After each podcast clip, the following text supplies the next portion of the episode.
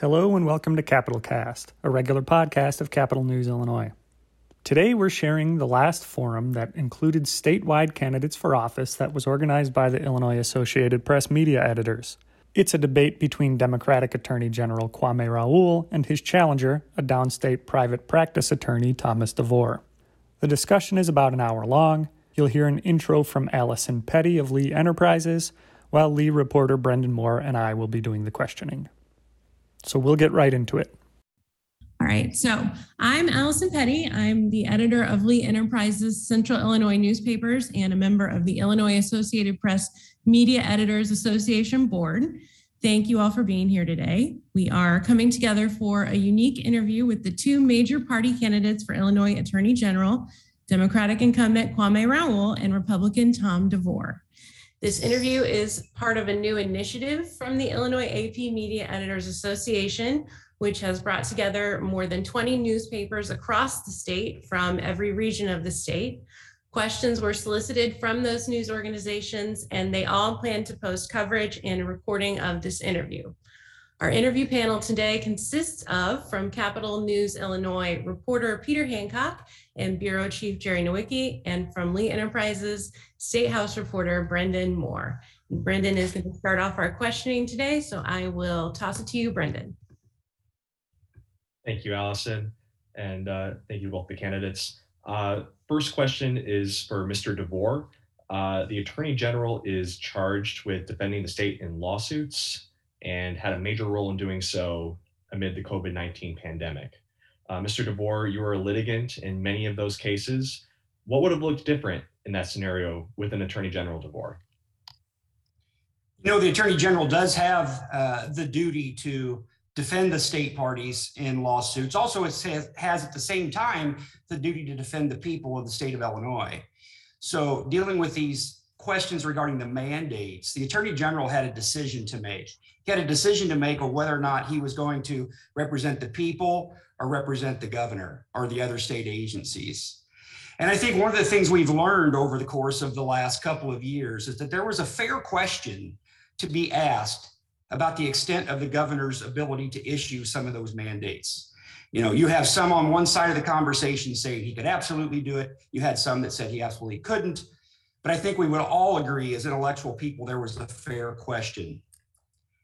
And if there's a fair question as to whether or not the people of our state are being disenfranchised by executive power of the governor, if I would have been the attorney general, my administration would have taken the side of the people and defended them against this executive overreach. And the governor would have been left to get his own attorneys to make the arguments for himself in court. That's where I think our current attorney general went wrong. He should have defended the people and not defended the governor at every step of the way. Thank you. Uh, and I'll, I'll give uh, Attorney General Raoul a chance to respond to that. Certainly. Um, let me say I was proud to uh, have done both, represented uh, the government and represent the people. Um, we were faced with a deadly pandemic that uh, was unprecedented. Uh, it was indeed an emergency. We were we had our hospitals overflowing. We had people dying. I had personal friends who have died from the uh, uh coronavirus, and so there was no inconsistency in representing uh, the the government actors and representing the people, and the numbers demonstrate it uh, if you compare us uh, to states that surrounded us who did not uh, impose the same type of mitigations we, we impose on a per capita basis, we save more lives. We, we hospitalize uh, uh, less, less people. We had less people going on uh, ventilators. And, and, and that's what emergency powers are meant to do, to, to save lives. And so I would do nothing differently than uh, we had done. And and uh, I, I, will agree with uh, Mr. DeVore. It was a fair question to ask, but how many times you ask it uh, is a fair question to ask too. It was a- asked and answered multiple times in multiple lawsuits, uh, and the court's resources should not have been abused as they were. And Mr. DeVore, you can have a very briefly chance to respond to that. Yeah, I have a very brief response. I mean, everything that I just heard Mr. Raoul talk about was about the policy positions that were pursued by the executive branch. That's where, with all due respect, he missed the issue completely. Any of those policies that the governor thought were appropriate should have been pursued and vetted through the General Assembly. And the legislature should have been the one to craft those solutions. And to the extent they would have done that, we would have not been in court. We were in court because the executive officer took it upon himself to go to doing executive fiat tantamount to lawmaking in violation of separation of powers. If our attorney general would have stood up and said that this is an excessive use, like Judge Grischow did, calling it the evil that the law was intended to protect the people against, we wouldn't have had to have gone down this path. But we went down this path not because of the policies, but because of the excessive nature that the executive branch was disregarding the legislature. All right, move on to the next question. Uh, this is for Attorney General Raoul. Uh, earlier this year, uh, you pushed through a bill aiming at cracking down on organized retail crime. Uh, it gave the Attorney General's office additional power to go after so called kingpins behind those crimes. Uh, to what extent have you begun to implement this and what have been the results? Yeah, uh, thank you for the question. So um, we started working on organized retail crime prior to uh, uh, getting the, the bill passed. And so we've We've had uh, several successes, including recovering millions of dollars of merchandise um, that was stolen on its way to retail establishments, uh, busting a, a, crime ring that was stealing automobiles, uh, recently having busted a, uh, a ring that was stealing televisions.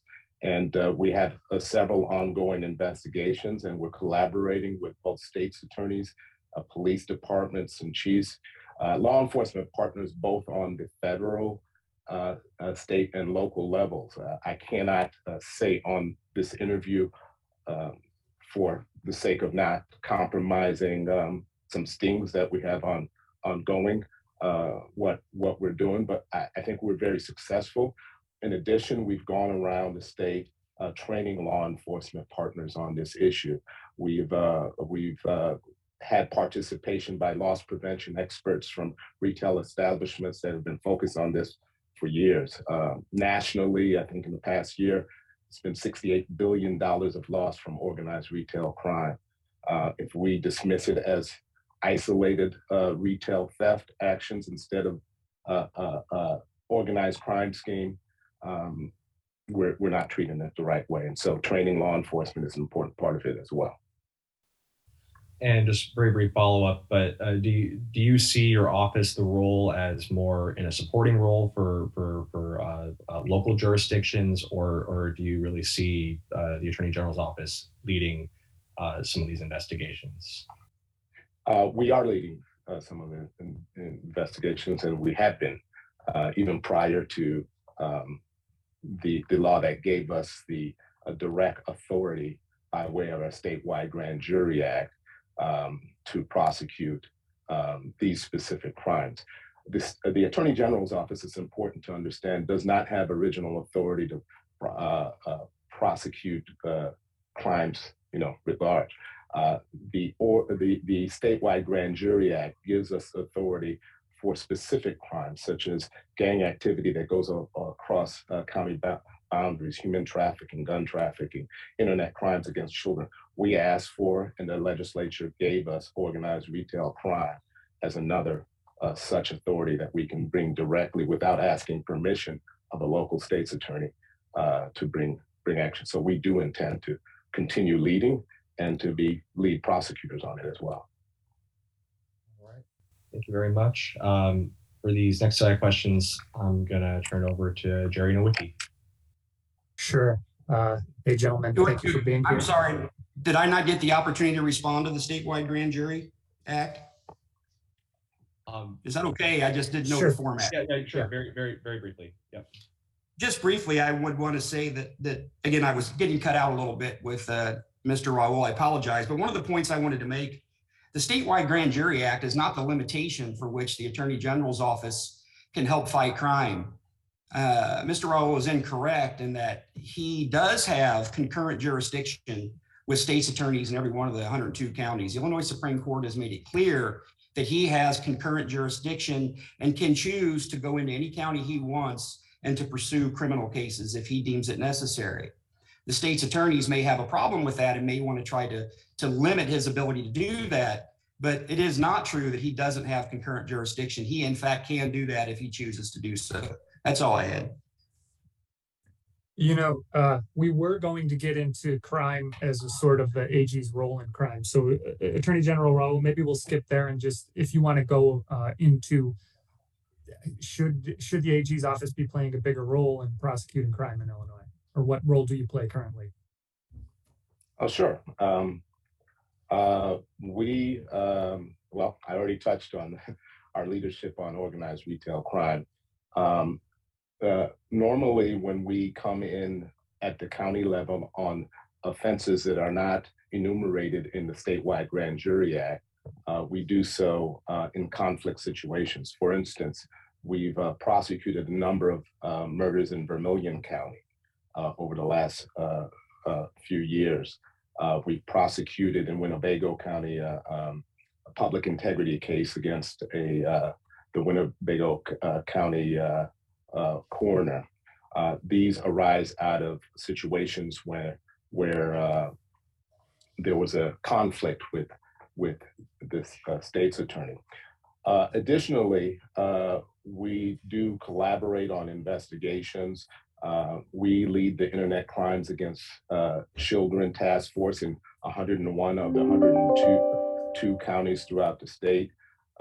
we have a very sophisticated investigative high-tech crimes team that investigates these crimes that are uh, uh, on the rise. We have uh, additionally uh, partnered, I've made strategic hires. Uh, I hired a woman who now serves as my chief of staff, former US uh, attorney in the Northern District, to help increase our partnership with federal law enforcement. My chief investigator is a former FBI agent.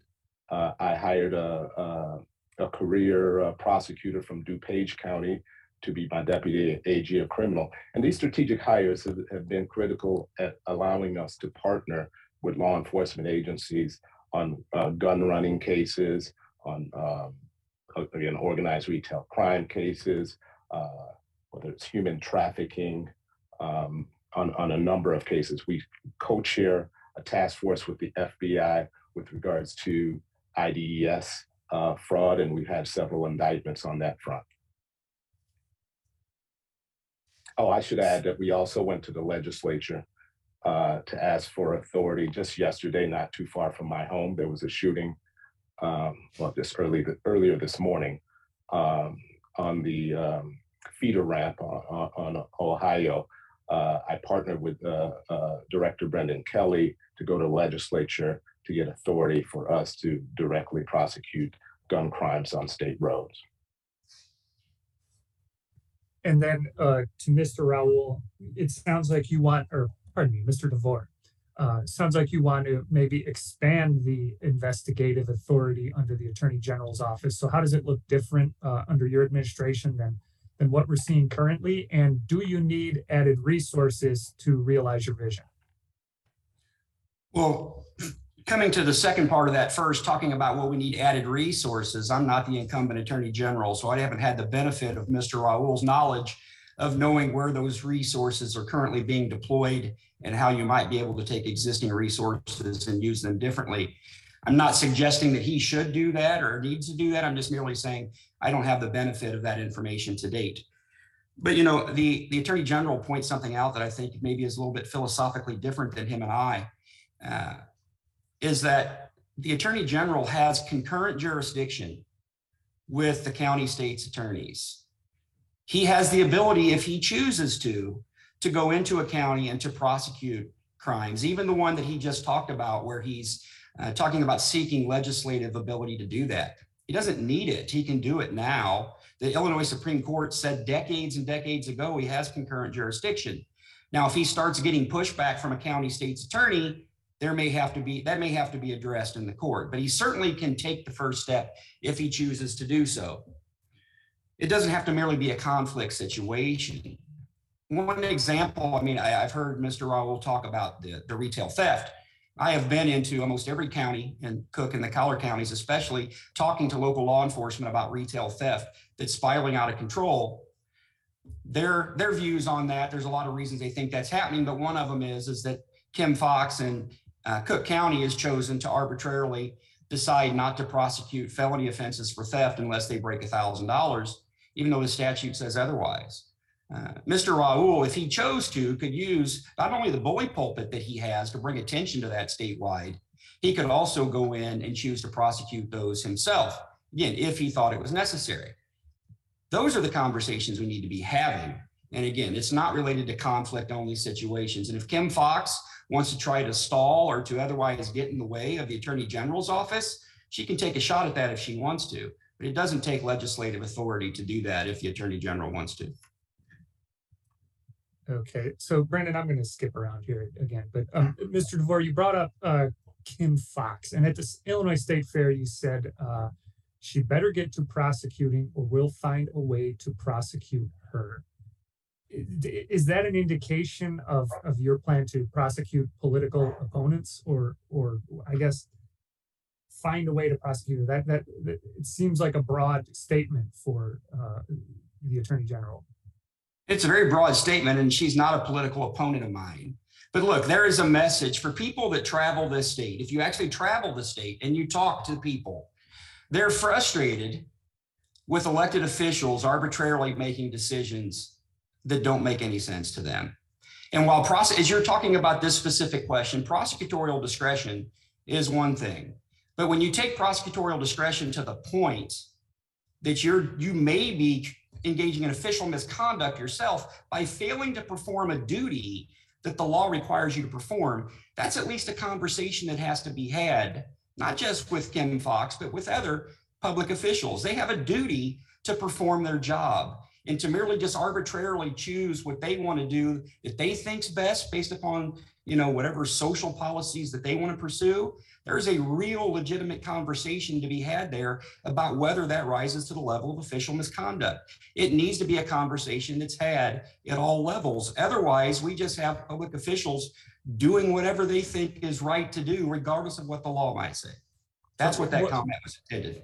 What would your threshold be then? I'll let you, uh, just a second, uh, Attorney General. What would your threshold then be for um, engaging in that type of uh, prosecution or investigation? Again, you have to look, again, you're talking specifically about Ms. Foxx.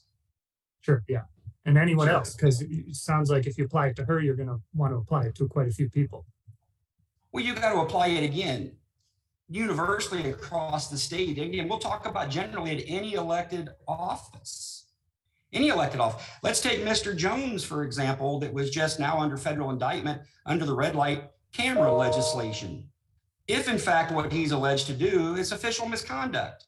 And why is it over the course of since Governor Pritzker's been in office, we've had nine public officials indicted by the federal prosecutors for engaging in, again, unlawful conduct. It shouldn't be the federal prosecutors doing all of that. We as a people in Illinois should be doing that, investigating them ourselves and making those determinations one by one, specifically of whether or not there's official misconduct going on by our public officials. We need to do that and give confidence to our people that we are actually looking at that. Because if you travel this state the people who are the important ones think that it's a free for all and that public officials aren't held to account for if they're doing things inappropriately. The Attorney General's office needs to take an active role in putting confidence in that office that they are investigating and, when necessary, pursuing those charges. It shouldn't be taken lightly. It's a very serious conversation, but it's a conversation that's not been happening for a long time in our state. Okay, AG Raoul, you can respond to that. And then uh, also, is the why um, why do you think uh, is the federal government doing a good enough job uh, investigating these crimes? You asked me, is the federal government doing a good enough job? Yeah, I guess just to Mr. DeVore's point, um, why would it be your office instead of the current uh, level of investigation that's occurring with the U.S. Attorney's Office currently to look into corruption? in, in all of the 50 states, the, the, the uh, federal government tends to be the, the top prosecutor and investigator because they have the FBI at their disposal of public corruption. It's it's not uh, it's not limited to the state of Illinois. I challenge Mr. DeVore or anybody else to look at the numbers in each and every one of the 50 states. We do have uh, uh, we have charged 24 uh, public integrity uh, cases since uh, during my during my tenure, and we have 11 uh, current public corruption cases. I want to touch a little bit on the notion of prosecuting a prosecutor for the exercise of their discretion or the, the notion of, of, of a candidate for attorney general saying that I'll find a way.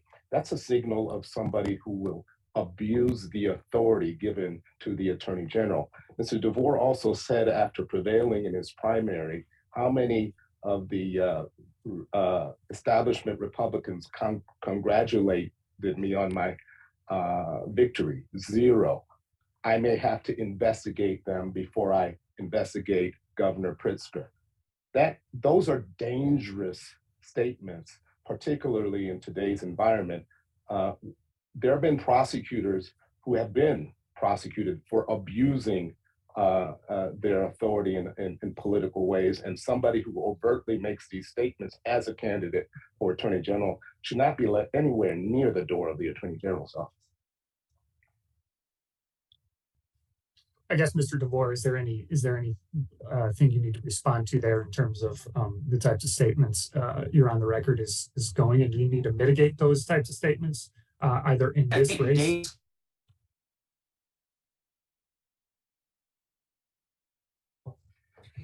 Okay, so we uh, were giving you an opportunity to sort of explain or contextualize some of the content comments you made that had, uh, uh, Mr. Raoul had cited. And we Certainly. We, we didn't hear anything from your initial response. Okay, well that that's good. When, when Mr. Raoul says that I've made dangerous statements because I raise the issues that people across this state are talking about, if you actually talk to them. And I say to the people listening to this and to Attorney General Raoul, that a dangerous statement is going on television as the Attorney General and lying to people saying that you have referred the Jenny Thornley workman's comp fraud matter to the appellate prosecutor's office, while simultaneously the appellate prosecutor has sent correspondence to the attorney general's office saying you've never referred anything to us.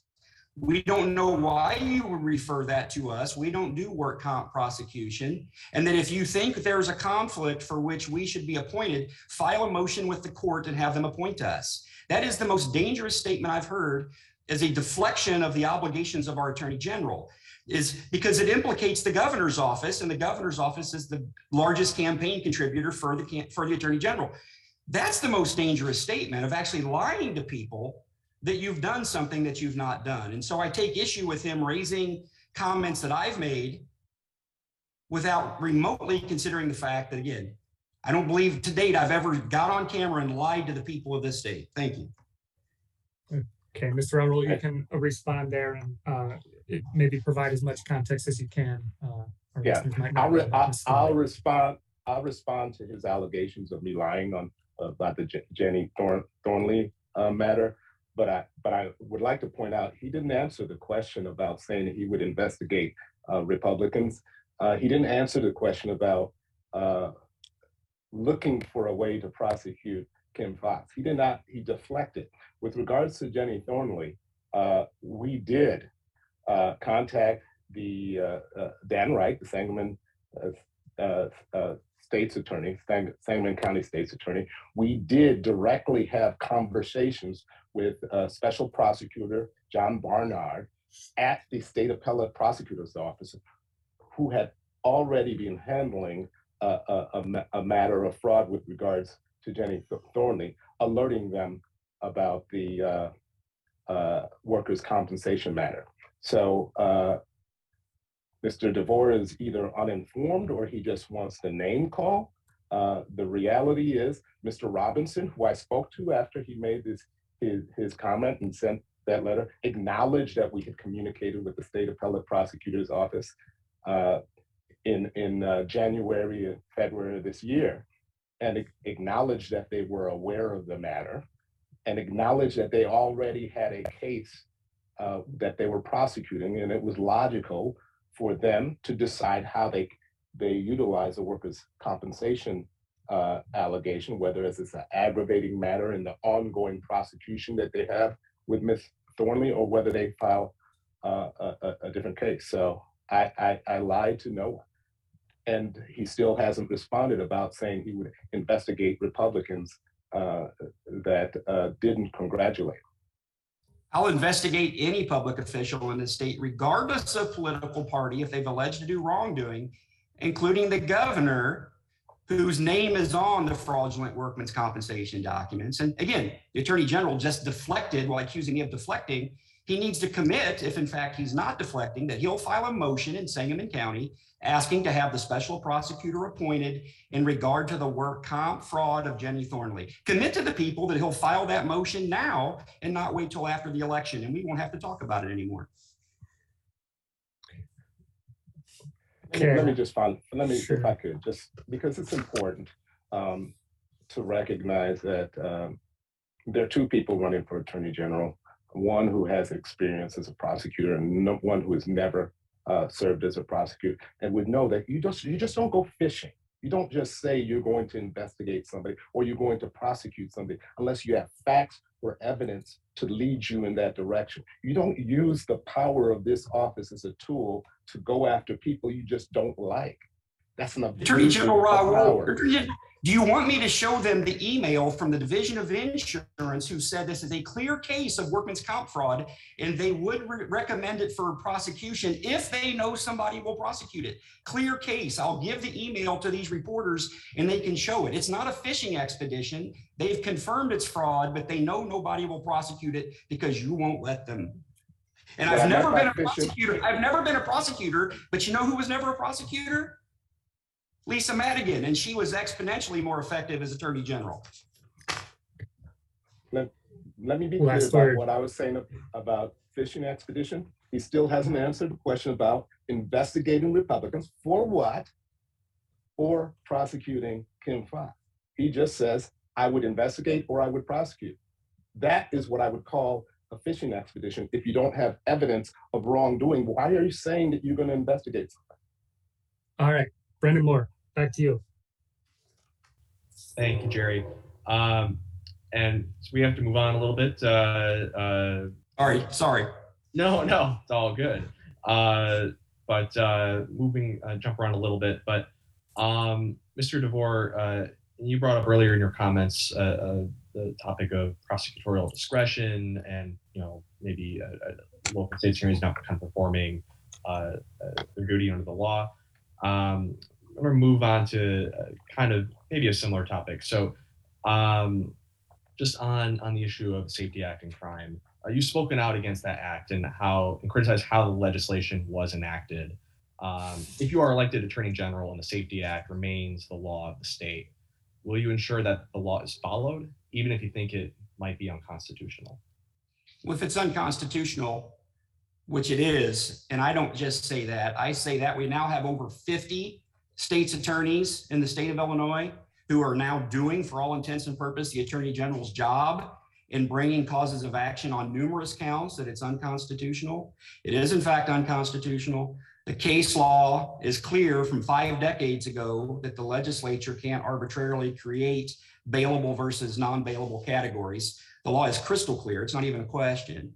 So, again, to the extent there are unconstitutional provisions in there, it has to be deemed unconstitutional. If a court rules that it's constitutional and its provisions are lawfully adopted, then the Attorney General's office has an obligation to uphold it. That's absolutely true. But before we even have that conversation, we got to get past now 50 and growing arguments by county states attorneys that this thing has several bases for being declared unconstitutional. Uh, follow bit, as as the state's lawyer, uh, would, would, it not be your responsibility to defend the state, uh, uh, defend a law that was passed by duly elected representatives and signed by the governor? Absolutely not. I have an equal obligation if I believe that it was passed and it is in fact substantively unconstitutional. I have a fact to actually take action against them, similar to what the state's attorneys have done to bring an action on behalf of the people You know, we keep talking about these state actors. The attorney general has a duty to the people of this state to defend them against unconstitutional conduct from the governor's office, from the legislature, and that's what we're dealing with here. So, bringing that action and having it deemed constitutional or unconstitutional is a threshold question. Once that question has been answered, then the attorney general knows how to move forward. But no, you don't just arbitrarily sit back and say, well, the legislature passed it, the governor signed it, I have a duty to defend it. That's what attorney generals do, whose top two contributors to their campaigns are, in fact, the executive and the legislature. If you're representing everybody equally, you have a duty to the people to raise these issues. And again, these issues are glaring. It's not even a, a fair question as to whether this act was passed in a constitutional manner. It was absolutely passed unconstitutionally. Just, a quick follow up on that. But uh, so you're saying if, if you are elected and, and assuming that, that the governor is reelected, uh, would you sue the governor in your official capacity uh, over this or any other laws that, that you may think are unconstitutional? Doesn't matter what governor it is. If it's Governor Bailey that gets elected, and I believe on behalf of the people of this state that there is an unconstitutional law, I will sue him too, because that's what you have to do. That's the oath that you took. Doesn't matter whether it's Governor Pritzker, Governor Bailey, Governor Rauner. If the law is unconstitutional, you have a duty to protect the people. And so if Bailey's elected governor or Pritzker's elected governor, and the SAFE-T Act is still in question because this has not been resolved yet. And if it's not been resolved by that time, and it's my administration, I will intervene as the Attorney General, and we will take up the issue for the courts to decide the constitutionality, which is what Attorney General Raoul should do right now. Um, Let the court answer the question. Mr. Attorney General, I'll give you a chance to respond as well, but I'll also uh, add this follow up of uh, just on the SAFE-T Act. Uh, what components uh, do you think should be revisited and possibly changed, and why? Sure. Um, with regards to SAFE-T Act, um, the SAFE-T Act is a comprehensive uh, uh, bill that has a lot of components, and I, I want to say this about the SAFE-T Act because one of the components of, of the SAFE-T Act was police certification and enhancement of our police certification process. And I sat, I presided over 25 meetings with states attorneys, police chiefs, sheriffs uh, to develop that com- uh, component of the bill. In fact, the chiefs of police gave me the Public Servant of, of the Year award as a result of the work on the SAFE-T Act. Uh, with regards to components uh, that uh, merit looking at, and I think the legislature is in that process and they're in touch with some states' attorneys as as well as other as chiefs of police and and and and others, um, uh, clarifying uh, with regards to um, a, a, law enforcement officer's uh, capacity to remove somebody uh, from a scene in, in the case of trespass, uh, clarifying uh, the capacity to hold somebody um, there could be some uh, language changes with regards to people who may be a threat to the public at large or, or, or to individuals. I think those are uh, two major components that um, can use um, some clarifying. There's conversations that are ongoing. There's a veto session in between uh, the time of enactment um, and, and, and now. Uh, they've already revisited other components of the SAFE-T Act uh, prior to those earlier enactment uh, dates, and they and and, so I think this uh, will uh, take care of itself in, in the ordinary legislative process. Meanwhile, I do have the obligation to defend the lawsuits that some of my partners in, in, in law enforcement have filed, but we have ongoing conversations at the same time. And then, uh, uh, Attorney General, if you could um, uh, just to follow up, uh, I guess how, how, do you view your your uh, role uh, in terms of, I guess, defending state laws? Um, I guess does does your personal opinion about the constitutionality of, of, of the law play a factor if, if the law is signed by the legislature or signed by the governor, passed by the legislature? Yeah, I think it does. I think you know my obligation as a lawyer in general is is towards justice, and so if um, you know, the evidence is is such, or the law is such that um, um, I ha- I would have to concede uh, on unconstitutionality. I would have a, a conversation with my client, and um, and uh, would have to do so. I don't believe that's the, the case here, and so we're going to vigorously uh, defend the lawsuits. All right. Uh, I'll turn it back over to Jerry. Okay, so we, we had touched on this a, a little bit, Attorney General Raoul, but um, your first term when you ran, you had a large focus on gun crime and your public advertising and and your campaign speeches. Have you done enough um, uh, to uh, curtail that in your first term? And how do you uh, start on your second? Uh, to, first, to answer your first question, have I done enough? No. Um, if I had uh, done enough, um, we wouldn't have the, the level of gun violence uh, that we have. Have I done a lot? Yes. Uh, we created, uh, uh, uh, I hired data scientists, and, and we've created what we call Crime Gun Connect, a state of the art crime gun tracing platform. What I do know about the gun violence that is experienced, um, because, you know, as you mentioned, as a candidate for Attorney General, I talked about how gun violence had occurred directly outside of my home while my kids were at home. How a 13 year old boy, when my son was 13, was shot directly across the street from my home. So it's something that I'm very passionate about. I've had friends who have lost sons uh, to gun violence, sons and daughters to gun violence. Uh, so I'm dedicated to it. I, I've, pro- I, I've uh, filed suit uh, successfully to have the license of a rogue gun dealer uh, that uh, manufactures guns that are illegal to own in Illinois that are cheap guns. Uh, we've we've had their uh, license uh, revoked. I've prosecuted gun runners. Um, again, uh, I've sought authority from the legislature and got it to to be able to prosecute gun uh, crimes on um, state roads. Um, we've partnered with Secret Services National Threat Assessment Center, and we've done over 10 trainings to on how to avoid uh, targeted violence, such as the targeted violence that occurred on the 4th of July, where, and it's made very personal to me because one of my prosecutors was actually a survivor, took a bullet to the elbow on the 4th of, of July. And so I differ with uh, uh, um, Mr. DeVore, who would um, uh, advertise a, a fundraiser where he would have a gun raffle um, right after a tragic 4th of July um, uh, shooting. Uh, instead, I've been partnering trying to prevent uh, such uh, acts of targeted violence, and we, we will continue to do so. Those are just a few of the things that uh, that we've done in, in, in addition to prosecute, prosecuting murder cases and, and, and, and other violent cases. Okay, Mr. DeVore, what can the state do, uh, or what can the Attorney General do in terms of, of gun crime and any other uh, comments, I guess, on, on that gun raffle as well? Know anything about a gun raffle? If somebody had a fundraiser across the state for me that uh, had a gun raffle, one, I don't find it inappropriate that they did that. It's legal.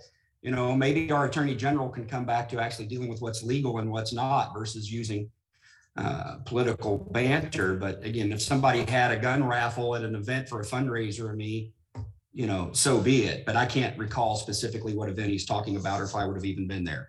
Uh, but dealing with gun violence, I hear everything that the uh, Mr. Raoul talks about. You know what I don't hear him talking about is what the people in these communities have to say about any of this, because I have spent a lot of time there, and there's a lot of common themes that come out of these uh, conversations. One is many of them don't even know who the attorney general is, let alone what he might have been doing to help crime in their communities there's a combination of a couple of things they talk about. One is the, the absolute economic disparity of their communities and how without that being addressed simultaneously with the crime, that it's just a circle that continues to perpetuate itself.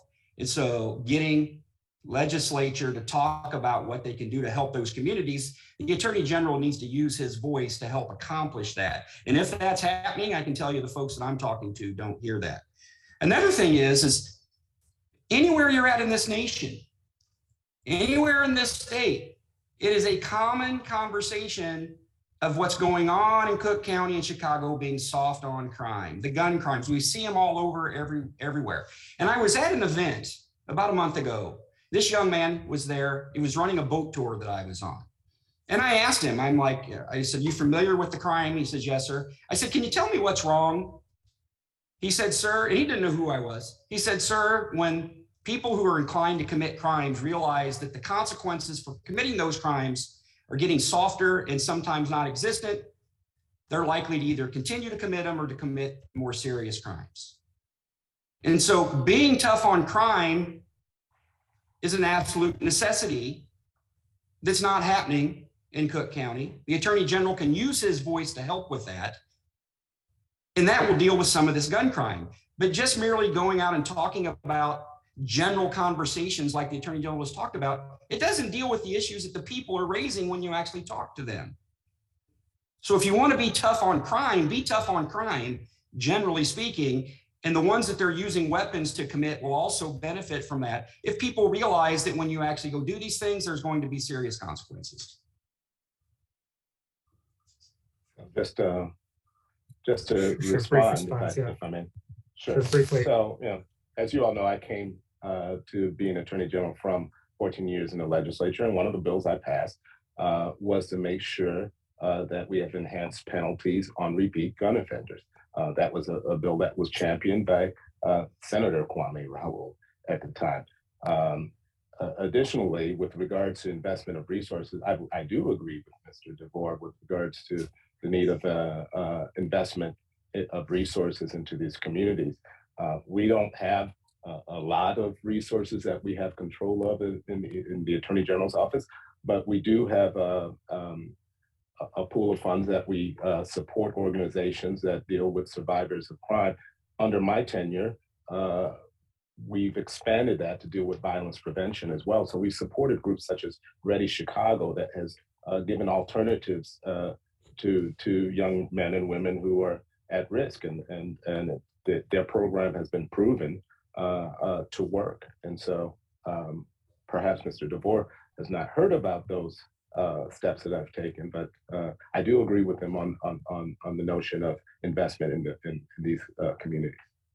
Okay, so Mr. DeVore, I had a chat, uh, question from one of the editors here come up, um, regarding your statement on, officials being held to account for not carrying out laws. How does that play into, uh, Chicago's status as a sanctuary city? And is there any level of attorney general action needed, uh, in regard to that status?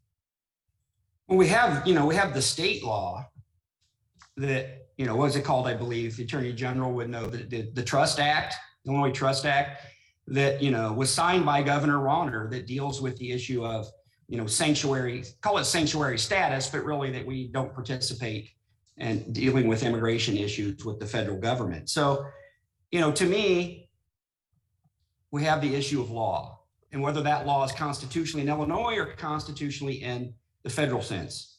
I, as the Attorney General, would have any concern with policies, ordinances, et cetera, that disregard either federal or state law. Okay, that's what I would have a problem with. So, being a sanctuary state or city to the extent that it completely disregards someone's immigration status if they're here illegally, I have a problem with that because that's us saying we're going to ignore federal law. I don't think we should ignore any law. Anybody need to be prosecuted for that or held to account, um, uh, through your legal actions? Well, again, the Illinois official misconduct talks about you can potentially be prosecuted for failing to perform a duty required by law. If you had a specific fact pattern of where someone may have had an obligation to do that, we could talk about it. Whether they could be prosecuted under state law for official misconduct of not enforcing a federal law, that's a very broad legal question that I don't think Mr. Raoul or either one could give you off the cuff. I'll go back to you, Brendan. Jerry. Uh, just very uh, briefly, we'll touch upon the issue of election integrity. Uh, first, just a yes or no answer to this question. But is Joe Biden our duly elected president? Uh, Yes. Yes. Okay, that was easy. Um, And uh, next question would be uh, Do you see any circumstance where you might, through the Attorney General's office, contest the results in Illinois in the 2024 election? Uh, what role does the Attorney General's office have in ensuring election integrity? Um, and I guess I'll, I'll start with uh, the Attorney General on that. Yeah, I, I think the Attorney General uh, does have a role in, in, in, ensuring election integrity and has long had a role and, and uh, um, along with local states attorneys has um, um, uh, acted um, in, in a role of making sure that um, it's not electioneering at uh, uh, um, ballot places, at, at voting uh, locations, and making sure that any of uh, the election laws are not uh, being broken because the, the integrity of our uh, elections is is is central to to to upholding our democracy. But uh, included with that is making sure that there's no um, uh, non-meritorious uh, um, criticism of our, our, election process, and we have we've had a lot of that uh, nationally, and it undermines our democracy. We've seen the the the behavior that has grown out of that, and it's a very very dangerous thing, and and that's why I've committed some of my staff to uh, working with an organization called States States United to to fight against that effort uh, to undermine our uh, uh democracy and uh, uh, under, undermine our elections, the integrity of our elections. Um, Mr. DeVore.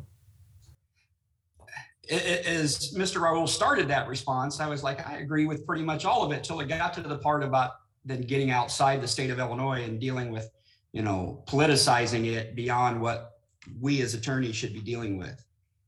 The Attorney General's office has a significant role to play in making sure that we have elections that have high integrity, no doubt. How can we do that? You talked about specifically 2024. One of the things that I know the Republican Party has done better that they've not done in the past in Illinois is having more poll watchers and election judges that's something that the Democrats have been good at for some time. If after this election, if people bring specific articulable circumstances forward that says here's an issue that violates election law, then those need to be pursued and potentially prosecuted by the attorney general. But to the extent, again, this general vague conversation about election fraud that's a dangerous conversation. So I do agree with Mr. Raoul on that. We have to make sure that when we're talking about election fraud, especially in Illinois, which is what him and I care about, if we're going to be talking about investigation and prosecution, we have to have specific circumstances. And if those circumstances warranted. So I, I doubt that him and I disagree on that. Uh, and just to follow up quickly on that, uh, uh, the Attorney General said that some of these lawsuits that uh, and these challenges we've seen in other states uh, undermine democracy. Uh, do you agree with that? I'm willing to go that far because again, this is this we're not dealing with propaganda here to create fodder for to me what doesn't matter, which is our state. You know, if there's people filing lawsuits in other states, I've heard about them. Are they trying to undermine democracy or whether they have specific articulable facts? I don't know. Maybe Mr. Raoul knows, but I'm certainly not going to discredit people bringing forth causes of action trying to make a point in a court of law. If it's not a meritorious ca- uh, case, the courts will dispose of those in short order.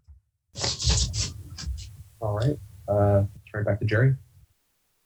Okay, Mr. DeVore, on the topic of lawsuits, uh, what happens to your private practice if you are elected Attorney General? Do you completely step aside? I'm not even sure if there's prohibitions on uh, maintaining that office while uh, AG, but also um, on the topic of lawsuits, you sued the governor for calling you a grifter. You sued the mother of your girlfriend uh, for allegedly criticizing you. Um, and then about five years ago, you'd sued a special education teacher for criticizing your characterization of some students as window lickers, uh, alleged characterization maybe. Uh, so is the lawsuit a, a, a, tool you're using to maybe quash public criticisms? And should we expect that level of private litigation from you if you are elected attorney general? There's a lot of different questions in one statement there, and I'm not sure which ones to deal with. But look, let's talk about the attorney or the governor's comments. The governor's comments, he never at one time said that what he uh, called me, which is a thief for all intents and purposes, wasn't defamatory. he raised the argument that as the governor, he can defame people all he wants and go about saying whatever he likes, and he has that immunity. That was his argument. As to these other causes of action, those are personal issues uh, to the extent those persons are trying to say those things. But in general, I'll say merely because you know how many people are stifled to run for office because they're scared that they're going to be absolutely taken to task on their whole manner of things that exceed the office a lot. You know what? Governor Pritzker just sent a letter through his law firm to a news organization in the North saying that what you're doing is defamatory to me. Please stop. So when it rises to the level of it's not just political talk and it's accusing people of committing crimes and saying other things that impugn their ability to do their job, they have an absolute right to defend themselves. Me, the governor, Mr. Raoul, and anybody. And to suggest that it has some ulterior motive other than defending your character, I take issue with that because that's what it's about. The governor had the right to send that letter when he sent it. No, just as much as I have the right to defend myself. And if someone says something like that to Mr. Raoul, I would hope he would do the same thing. What do you do with your uh, private practice with if you become elected attorney general? There's a lot of other lawyers in our office that are already handling most of those cases and would continue to handle those cases as well. So, you know, Would you I- accept any income from that? I will not be. Whether I would or wouldn't, I can tell you the answer is no. I've already made that clear to them that it's, again, I've not even looked into the details of that. Mr. Raoul may know, but I know my decision that I made is not something that has to be vetted because I won't get any income from it. I won't be a part of it. I'll be completely disconnected and have nothing to do with the financial part of it. And should we expect these level of private lawsuits from you uh, if you're to continue if you're elected attorney general? You mean you- you're asking me if somebody's going to defame me in the future? Are you going to plan on uh, suing people who speak ill of you as your attorney if you're attorney general? you know, whoever asked that question, I put them in the category of people that need to stick to reporting. If someone defamed me, anytime in the future, am I going to defend myself? Absolutely. But to suggest that that means you're going to go out and just start filing lawsuits against people at will, that's a poor choice of words and completely irresponsible for whoever asked that question. Of course, I'm going to defend myself if I need to, no more than Attorney General Raoul will defend himself and, and Governor Pritzker currently defends himself. So it's not unique to me. I can reply because I think this, your line of question speaks to something that we as lawyers and certainly as Attorney General uh, have to have uh, a respect for, is, and, and that's of course resources. Um, you know, lawyers, uh, whether they're Attorney General or in, independently, uh, can be sanctioned for abuse of, of, of filing uh, lawsuits uh, and non-meritorious lawsuits as we talk about the law, the defamation lawsuits that were referenced before, including uh, one for uh, against a special ed teacher for objecting to Mr. DeVore, uh, referring to uh, uh, some kids as window lickers. Um, first off, we don't. I don't think we want the courts to be used to to to stop teachers from being protective of, of, of students when somebody's uh, gonna do something that I think is just unconscionable. Um, um, and then the, the other thing is uh, that's important to look at is uh, the outcome of those lawsuits. Uh, that lawsuit was a, a, a um, you know eventually dismissed, right? You know, and and and so it's one thing to fa- file a lawsuit if you're really trying to file a meritorious lawsuit carry it out uh, to the point where, where where you know it has merit and you can prevail. Um, if the number one def, def, the number one definition to uh, the, the the number one defense to defamation is truth. You know, Attorney General Raoul, let me just say what you just said on this camera is defamatory because you weren't there. You don't know anything about it. It was not anything to do with special needs kids. It didn't have anything to do with a special ed teacher. None of that. I, I didn't So say anything about special needs kids. I Yes, didn't- you I said Yes, kids. Uh, I said Yeah, you kids. said Well, we- you said disabled kids. But you know did what? not. I dropped I dropped the case because the, the young man who made those defamatory statements was scared to death. And so why should I put him through more than I already went through? So, so don't talk about things you don't know what you're talking about. I mean, how many special needs kids have suffered tremendously for your failure to defend them against the governor's tyrannical behavior? Thousands and thousands of special needs kids have lost their learning that they'll never recover in their lifetime. That's true. And that's on you, sir. So please don't talk to me about some alleged defamatory issue from five years ago when the kids of this state will never recover from your failure to defend them against the governor. Please don't go there with me, sir. Thank you for your reply, Ms. Mr. DeVore. Um, if you, if you take time to rewatch the tape, you'll find out that I did not say special needs. kids. I, I said, I said, I said kids. And I think what you said about kids, whether special needs or not, is despicable. Okay, all right. I think them losing their education for years and never going to recover because you failed them is despicable. Thank you, sir. Okay. We are about at closing time. Brendan, do you have anything else you need to ask? Um, I guess we'll we'll, we'll end with one one more question because I think this is very this has been very central to to what the Attorney General's office has been in this state uh, and is under statute. But uh, for both the candidates, uh, how aggressive should the Attorney General's office be in looking out for consumers in the state? Um, very very quickly, but Attorney General Raoul, uh, we'll start with you. I think we should be very aggressive. That's why I've been very aggressive uh, with regards to the opioid crisis that has uh, plagued every corner of the state. I've been collaborative on a bipartisan basis, basis, both working with states attorneys as well as my attorney general colleagues from throughout the country. Um, we're we're in the end we're going to bring a billion dollars of over a billion dollars worth of resources to abate the problem. We've been aggressive about uh, uh, price gouging. We've been aggressive about uh, predatory lending um, institutions that have uh, preyed on students uh, within the state. Uh, we, we've gone after in, uh, organizations that have deceptively marketed to, to kids on vaping and, and, and, and in other markets.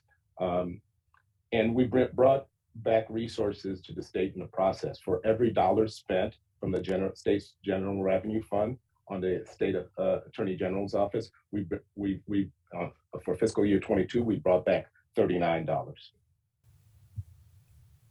All right, um, and then very quickly, uh, Mr. DeVore. No, most of what the attorney general said there is absolutely accurate. You know, fighting those issues that he's talking about for consumers is an extremely important role. Specifically, he was talking about how they were preying on students, and I respect him for doing that. I just wish he would have uh, worked a little bit harder to protect those students from uh, the governor's unnecessary mandates, but I digress. Uh, all right. Uh, and with that, I'm going to turn it back to Allison. All right. Uh, we've, we've had a very uh, fruitful discussion here today. We, we've been through a lot of uh, topics. I think uh, voters will definitely see some clear differences. Um, so thank you all for participating. I, I very much appreciate it. And um, for you'll you'll see this on all our websites soon. So thank you. Thank you, Allison. you. Thank you, Mr. Raoul. Have a good day. sir. Thank you, Mr. DeVore.